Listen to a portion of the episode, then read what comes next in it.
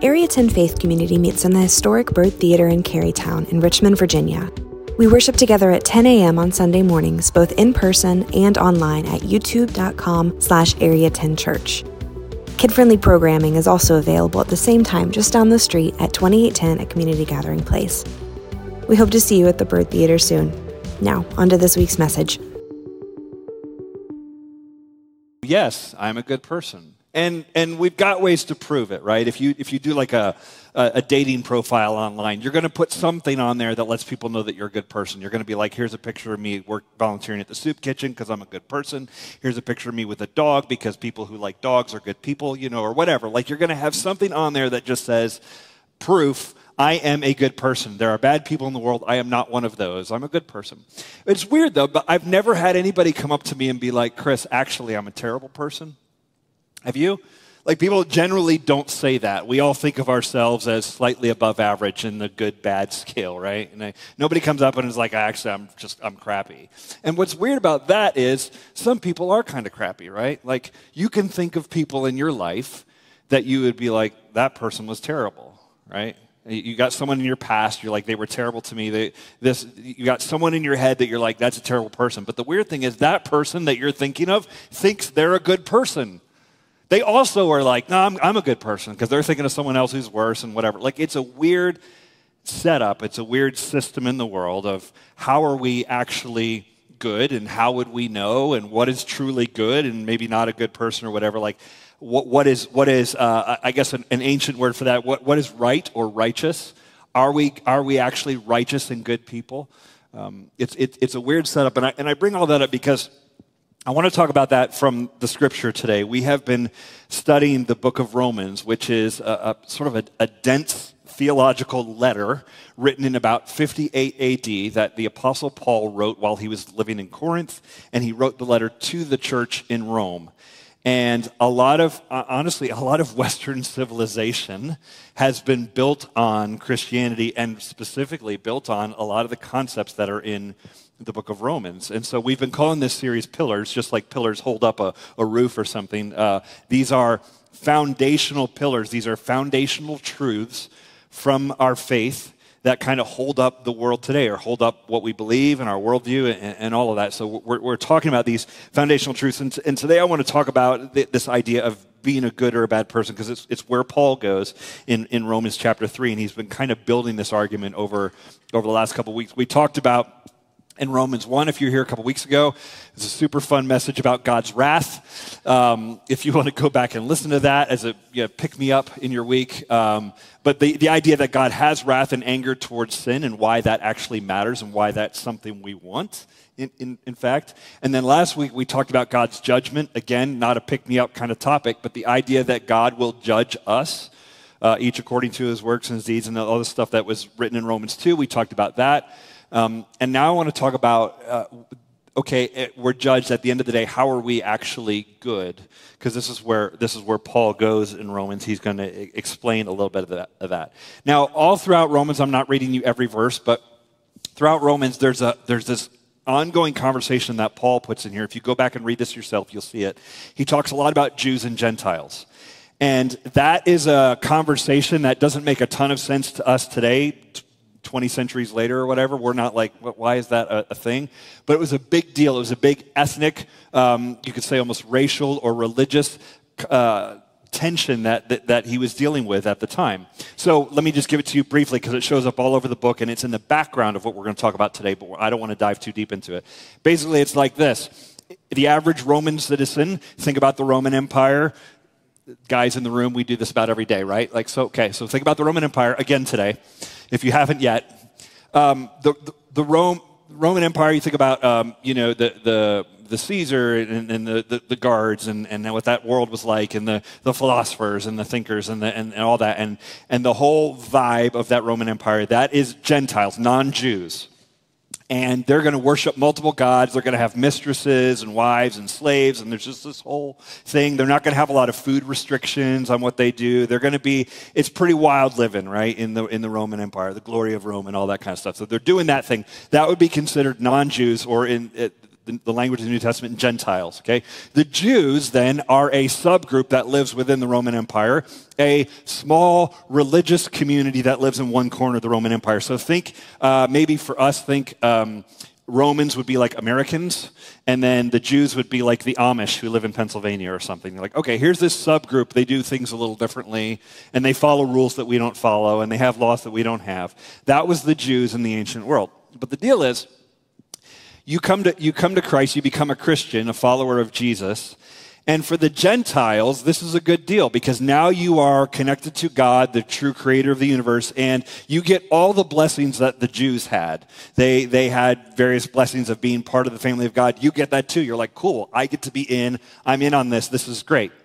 For the Jews, for the, for the Jews to see the Gentiles also get blessed by God, this was not as great. They're sitting there going like, wait a second, I'm God's special chosen child. How come you're letting these fools in and become special and chosen as well. Like, that's not great. Maybe the thing we could think of is any, anyone, any of us who are parents, or maybe you were, you were this sibling, but when you have your firstborn, they're special and chosen or whatever. And then another, if you have another child, how does the firstborn react to the secondborn coming along?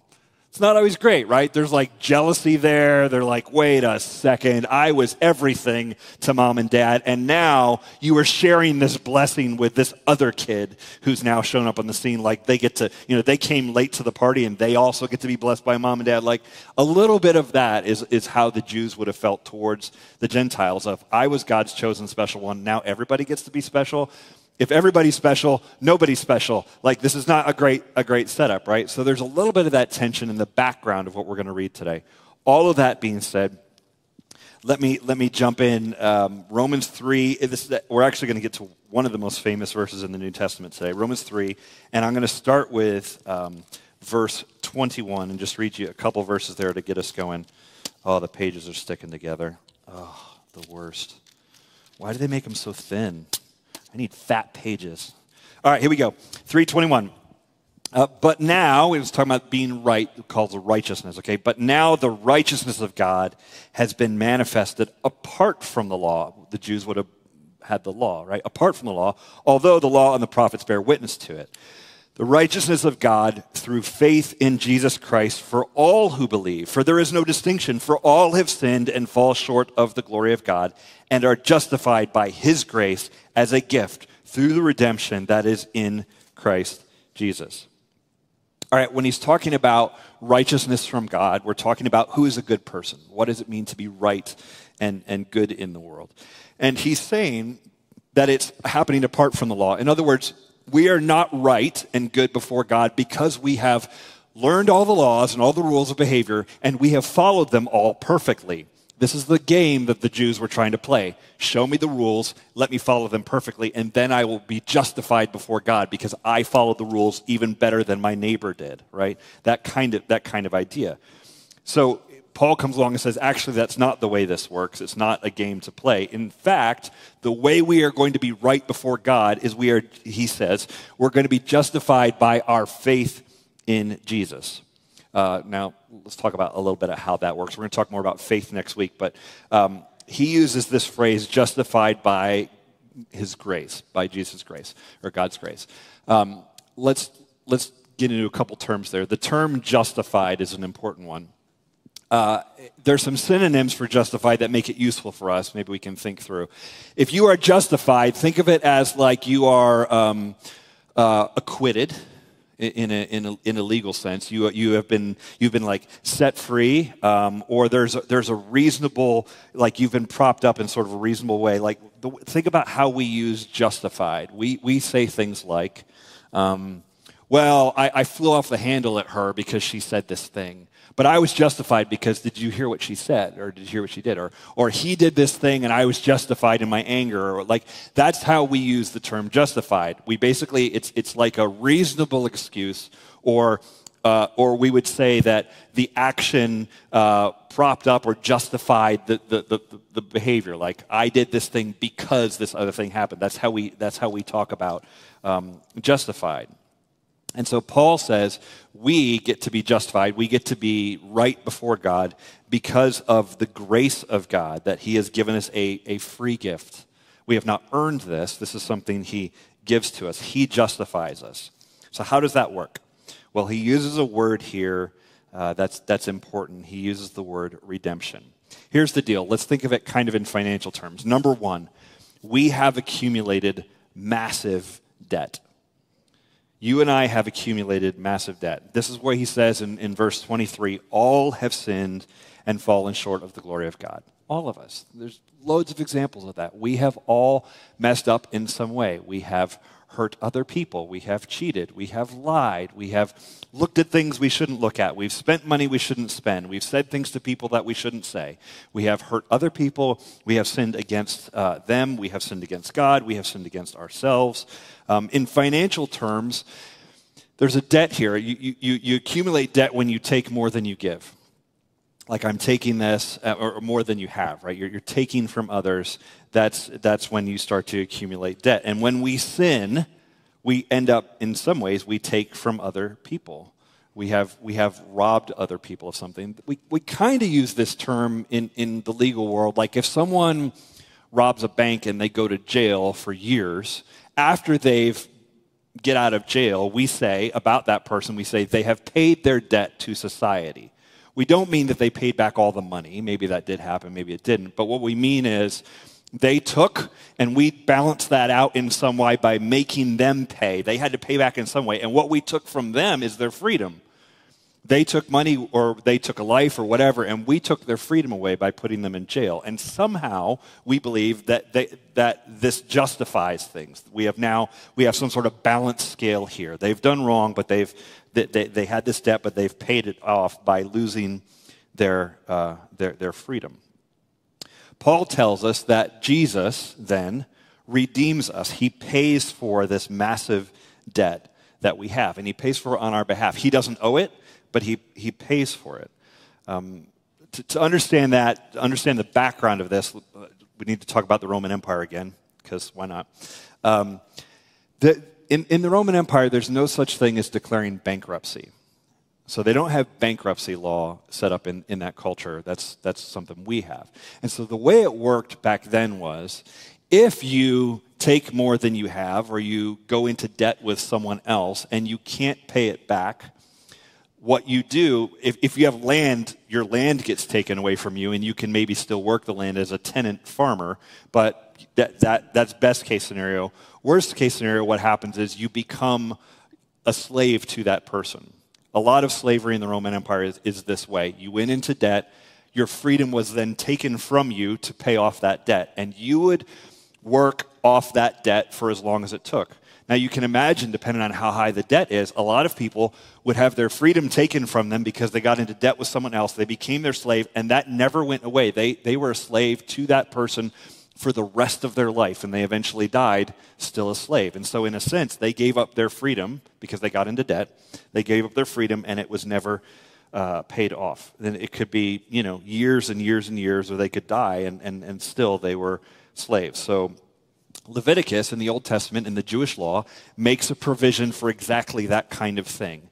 The, the, the laws in Leviticus are trying to govern the people of Israel, and, it, and and in Leviticus 25, you can look this up later, but in Leviticus 25, it makes a, a, a provision for this. It's, it goes, look, sometimes people get in debt. Things happen. A famine happens, or you lose someone close to you, or, or you know, you lose your crop and you lose your money, and, you know, we, uh, we would say you lose your shirt in the deal or whatever. Like these things happen, and people become indebted to someone else. And so there's a, there's a provision in the law for exactly that kind of thing so that you don't have to become a slave to someone for the rest of your life.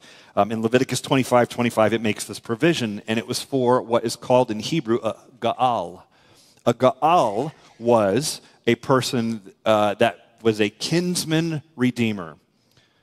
A kinsman redeemer is someone who could step in and pay off your debt on your behalf. Now, in order to be a kinsman redeemer under the Jewish law, three things had to be true. Number one, you had to be a relative of the person, okay? Not anybody's paying off anybody's debt. You have to be family, or I'll pay this off for my brother or whatever. So you had to be family, one. Number two, you had to act out of, uh, not out of compulsion, but out of love. You couldn't be forced to do this with someone. You had to voluntarily step up and say, I will, I will pay for this.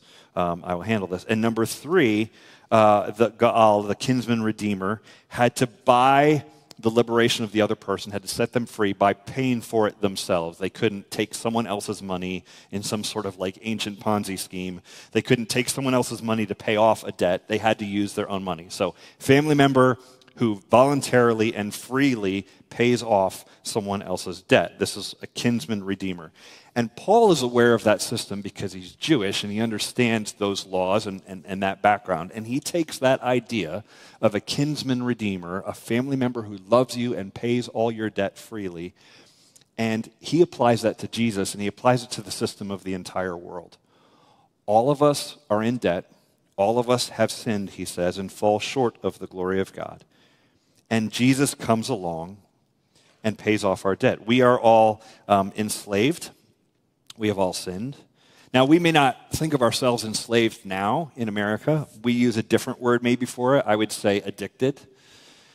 We are all, um, we are addicted to, you know, drugs, pornography, food, approval, um, achievement. Like there's a loads of things that we become very dopamine addicted to. And even if we're not addicted in, in, in, in any of those things, there's still this other thing we do where we try to be the good rule keeping person and we try to be good and perfect and right and, and we feel like we're justified because of how good we are. So we, there's those kind of games going on where we're very uh, uh, addicted in some way or we are playing this like approval, I'm a good, I'm a good person thing going on. And, um, and Paul lets us know that, that that's, those systems are just not going to work. Um, you're not going to do enough to prove that you're great. The reason um, you're not going to be able to pay off your own debt. The reason um, we are going to be made right before God and we can be good people is number two Jesus pays off our debt. He pays this off. Jesus is that kinsman redeemer. He is a blood relative to us, he's family, um, and he pays a debt that he does not owe, and he he pays it with his own blood to set us free. So, how does that work? Um, this is a pillar of Christianity. This is really like a, a foundational truth of our faith. Um, Jesus is the atoning sacrifice for our sins. Romans 3, look at verse 24, where it continues on here, verse 24 through 26.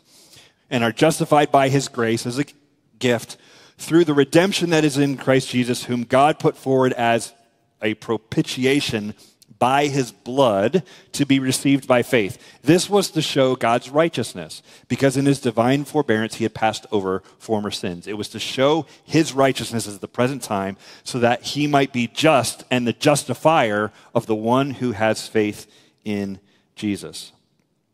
All right, so Paul uses this word. Uh, it shows up in 1 John as well. It's the word propitiation, and that's not a word we use, but it's basically a sacrifice for, of one on behalf of the other. Um, in this case, a, a blood sacrifice. Now, the, uh, the idea of blood sacrifice is a bit of a foreign concept to us in America that just sounds gross and like just not our thing and, and very foreign and weird. But the idea of a sacrifice like that through blood goes all the way back to the beginning of the Bible. Um, strangely, like if you go back to the beginning of Genesis and you read about Adam and Eve in the garden, they sin, they eat from the tree that they're not supposed to eat from. You, you, probably have some familiarity with that story. Um, but the next thing that happens is they cover themselves up because they realize they're naked, and they cover themselves up with animal skins. Well, if you're going to get the skin of an animal, an animal's going to have to die. That's the way that's going to work. And so you see, as soon as they sin, their sin is covered up by blood of an animal. There's a sacrifice that is made to cover up their sin, to cover up their shame and their nakedness and all that. And so there's a system that is set up in the Old Testament that the Jews are carrying on, and other ancient cultures do something similar, where they are sacrificing on behalf of, uh, uh, uh, uh on their sin. They're, they're sacrificing, uh, I sinned, and an animal is going to die for my sin sheep, goats, things like that. There's doves, there's different sacrifices that, that you see in, in Jewish law. But that's super weird to us, animal sacrifice. But weirder than that is the idea that Jesus then is a sacrifice for our sin because now we're not talking about animal sacrifice, we're talking about human sacrifice. And that is a rough concept. Um, I, I'm not going to get all, all, into it. I actually read up some, uh, some, some famous atheists this week, uh, just looking over this concept, and um, they don't love this idea of uh, you know that you will that there's a human that God in His anger and His wrath has to be appeased by the blood of His child. Just that sentence alone, that should rattle us, right? Like, wait a second, that is ridiculous. Like, what kind of bloodthirsty God does this? And so, your famous sort of agnostics and atheists will, will criticize that idea in Christianity. Also, I, I see in, in progressive Christianity, you see some of this kind of thing as well, where, um, where, where they're saying, oh, no, the idea of God blood sacrifice. But look, it's there in Romans, propitiation. Like this is what he's talking about that Jesus has died, his blood pays for uh, our sins, and we have to reckon with that. Hebrews 9:22 says this. Indeed, under the law, almost everything is purified with blood. And without the shedding of blood, there is no forgiveness of sins. So if we sin and it's going to be made, we're going to be made right, somebody's going to, somebody or something will die. There will be blood spilled to cover over our sins. And I guess the obvious question is well, why? Like, why does it have to be that way? God sets it up that there has to be a blood sacrifice for our sins. Like, couldn't He come up with another way to deal with our sins? Like, maybe if you sin, you could just like give some money and like cover it. Like, how much? As a bad sin. Is that a lot of money? Do I have to give a lot? Like, maybe that would work. Or maybe if you sin, we could cover over that with some volunteer hours, right? Or we could like do a fundraiser or like a bake sale or some is there some way that God could, for all, all humanity, for all time, come up with a different way that sin could be, could be dealt with. And, and I get that line of thinking. Um, but here's, here's why I think it requires the blood of Jesus. A couple things. First and foremost, I, I think the blood sacrifice idea of an animal and then ultimately Jesus, I think this is meant to be an object lesson for us. The death of a goat uh, in the Old Testament uh, is going to be graphic and visual, and it will, it will be very visceral to us like, oh, my sin, my sin is now being transmitted to this animal. This cost me something. Like, some, something had to die because of things that, that I've done. And so it's, it's a very visual way that someone has to pay and for justice to be served. Um, Jesus dies for our sins, and could God have set that up a different way? I, I suppose so. But the imagery is really important. He, Jesus dying for our sin lets us know that our sin is serious. And that's actually the part that I think we struggle with. We don't really believe that sin is serious, or at least we don't think our sins are serious. We have ways of, of, of saying that. Like if, if, if we're going to talk about our sins, we'll go like, oh, I mean, I just told a little lie I cheated a little bit. I fudged the numbers there a little bit.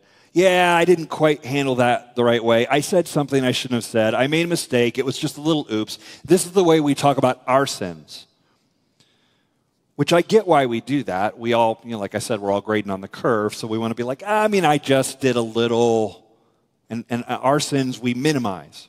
But when we talk about other people, we don't talk about it like that, do we? That person cut in front of me because they're a terrible person, a bad driver. You lie and cheat a little bit. It's not a big deal. But if someone lies and cheats you, they're a monster, right? They're the worst thing that's ever happened to humanity if they've cheated you. So, how do you deal with that? Like, if you're God looking at the earth, is he supposed to look at everybody in all of humanity for all time like they they just made some little mistakes? Or should he look at us like we're all monsters? Like, how do you handle, handle that? I, I don't think the view that we all just make little mistakes really holds up or really works. Because it's not reality, right? Human trafficking, that exists in the world today, that's, that's not just a, a little mistake. The fact that there was slave labor used to build World Cup stadiums in Qatar recently. That's not a, just a little oops. That's not just a minor sin, right?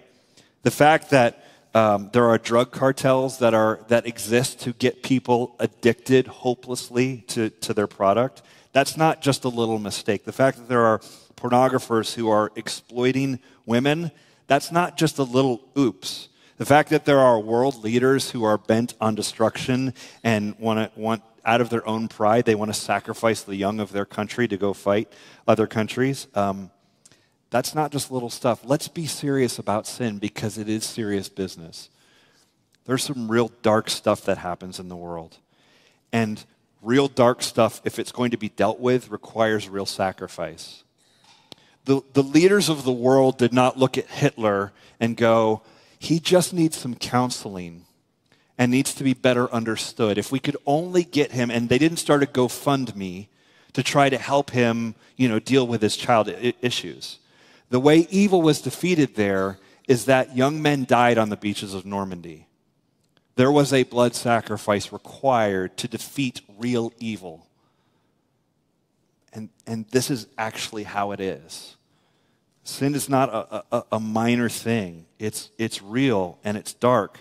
And this is what Jesus has done. He has died for our sins because they're real and they're dark and there's some real, real problems there. So he has paid our debts, which means that we should, number three, live like people who have had their debts canceled. Live like people who have their debts canceled. If you Think about financial debt. If you are drowning in financial debt, it is the worst feeling. It is heavy. Uh, I've been there. Uh, many of you have probably been there as well. It, it, it just feels like it's strangling you. And if those debts are canceled or paid off, it's the opposite, right? It's like this light, airy, like I can breathe again, I can walk again, I feel free it's huge. And, and there's, there's just a lightness about you when your debts have been canceled. And in the same way, when we think about sin, uh, we have to go, okay, Jesus paid my debts. He took care of me. He made me right. And there should be, for followers of Jesus, there should be a lightness about us. There should be a, oh, okay, I, I don't, I don't get a lot of things right, and I, and I mess up, and I'm not perfect, and all of that, but this has been made right because of what Jesus has done. And that is a, that is a beautiful thing. Um, so we need to live like people who've had their debts canceled. Uh, we need to be set free. And let me talk to the parents in the room for a second. I really think this is something you need to teach your kids.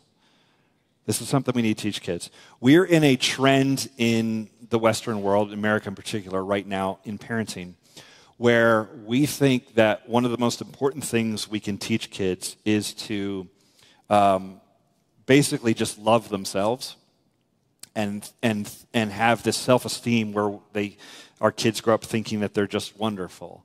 And maybe that's a reaction to our parents, those of us who are raising kids. We go like, well, my parents were mean to me. I'm not going to do that to my kids. So I'm going to go the opposite direction. I'm going to be the nicest, sweetest parent ever. And I'm going to teach my kids that they are just wonderful and, and sort of pour as much self-esteem into kids as we can. And I, and I just think it's problematic, like that idea. Like self esteem, fine. But reality is your kids sin. And if you don't let them know that, and if they don't understand that, they're never going to need to realize they have a need for a Savior. Jesus will never make sense to them. The gospel will never make sense to them because we've told them you're kind of perfect the way you are. And that's fine while they're in their house, but they're going to hit adulthood and find out that they're not perfect. Usually, uh, a, a dating partner will tell them, um, an employer. Like somebody's going to come along and be like, actually, you're just not that great. And they're going to be like, but my mom and dad said I was. And it's like, no. But there are stakes here, guys. We need, we need, to, um, we need to let kids know, like, yeah, actually, you, you, you blew it, but this is what Jesus came for. Like, he died for you too. For me too. Mom and dad blew it too. Like, he, he died for us and, and paid for our sins. Like, we, we need to pass that on to the next generation. Um, and even if we're not parents in the room, um, I, I think we need to share this truth with others that instead of trying to prove how much better we are than anyone else or anything like that, we just go, man, we, we humbly say, man, God has been gracious to me. God has, has taken care of, of my sins. Um, I think this is extremely good news that we need to be aware of and we need to share. I want to share this story with you. Finish. Um, I heard this fascinating story, and maybe you've heard it. Um, I actually looked up. I've shared this on a Sunday before, but it was 15 years ago. So if you were here, congratulations. I felt like that's enough time I can share this again. Um, I heard so. Lieutenant Hiroo Onoda was a Japanese lieutenant during World War II. Onoda, Onoda was what became known as a holdout. He was one of the soldiers who continued to fight World War II long after it was over. Listen to the story. Lieutenant Onoda was unaware or unwilling to accept that the war was over. After the Philippines were captured by the Allies, Onoda became an inadvertent member of a four man band of strugglers, stragglers surviving in the jungles of the Philippines as guerrillas. In 1950, one member of the holdouts surrendered. Within days, he wrote a note to his comrades telling them that the war was over. This note was copied and dropped over the jungle. More leaflets were dropped later, and announcements that the war had concluded were broadcast over loudspeakers aimed into the jungle. The holdouts thought it was propaganda. Onoda later became separated from his remaining two comrades, both of whom were later killed. Each of the three holdouts truly continued the war, staging raids on Filipino campsites and search parties and engaging in firefights with Filipino soldiers. Onoda simply didn't believe World War II had ended. He later said he assumed the attempts at contact were American efforts at trying to trick him into surrendering. His presence as a combatant still fighting in the Philippines known, Onoda became a legendary figure in Japan. It ultimately took a wandering Japanese student who embarked on the hunt for Onoda to bring him out of hiding. In 1974, Norio Suzuki entered the Lubang jungle in search of Lieutenant Onoda. Suzuki found him and convinced Onoda that he had been fighting a war for 29 years after its completion. Isn't that nuts? It's, it's wild to me that we would continue to fight a war when it's already over. And that we would hold it up as like, oh, this is someone who stays at their post. This is admirable. I get stay at the post and I get the vow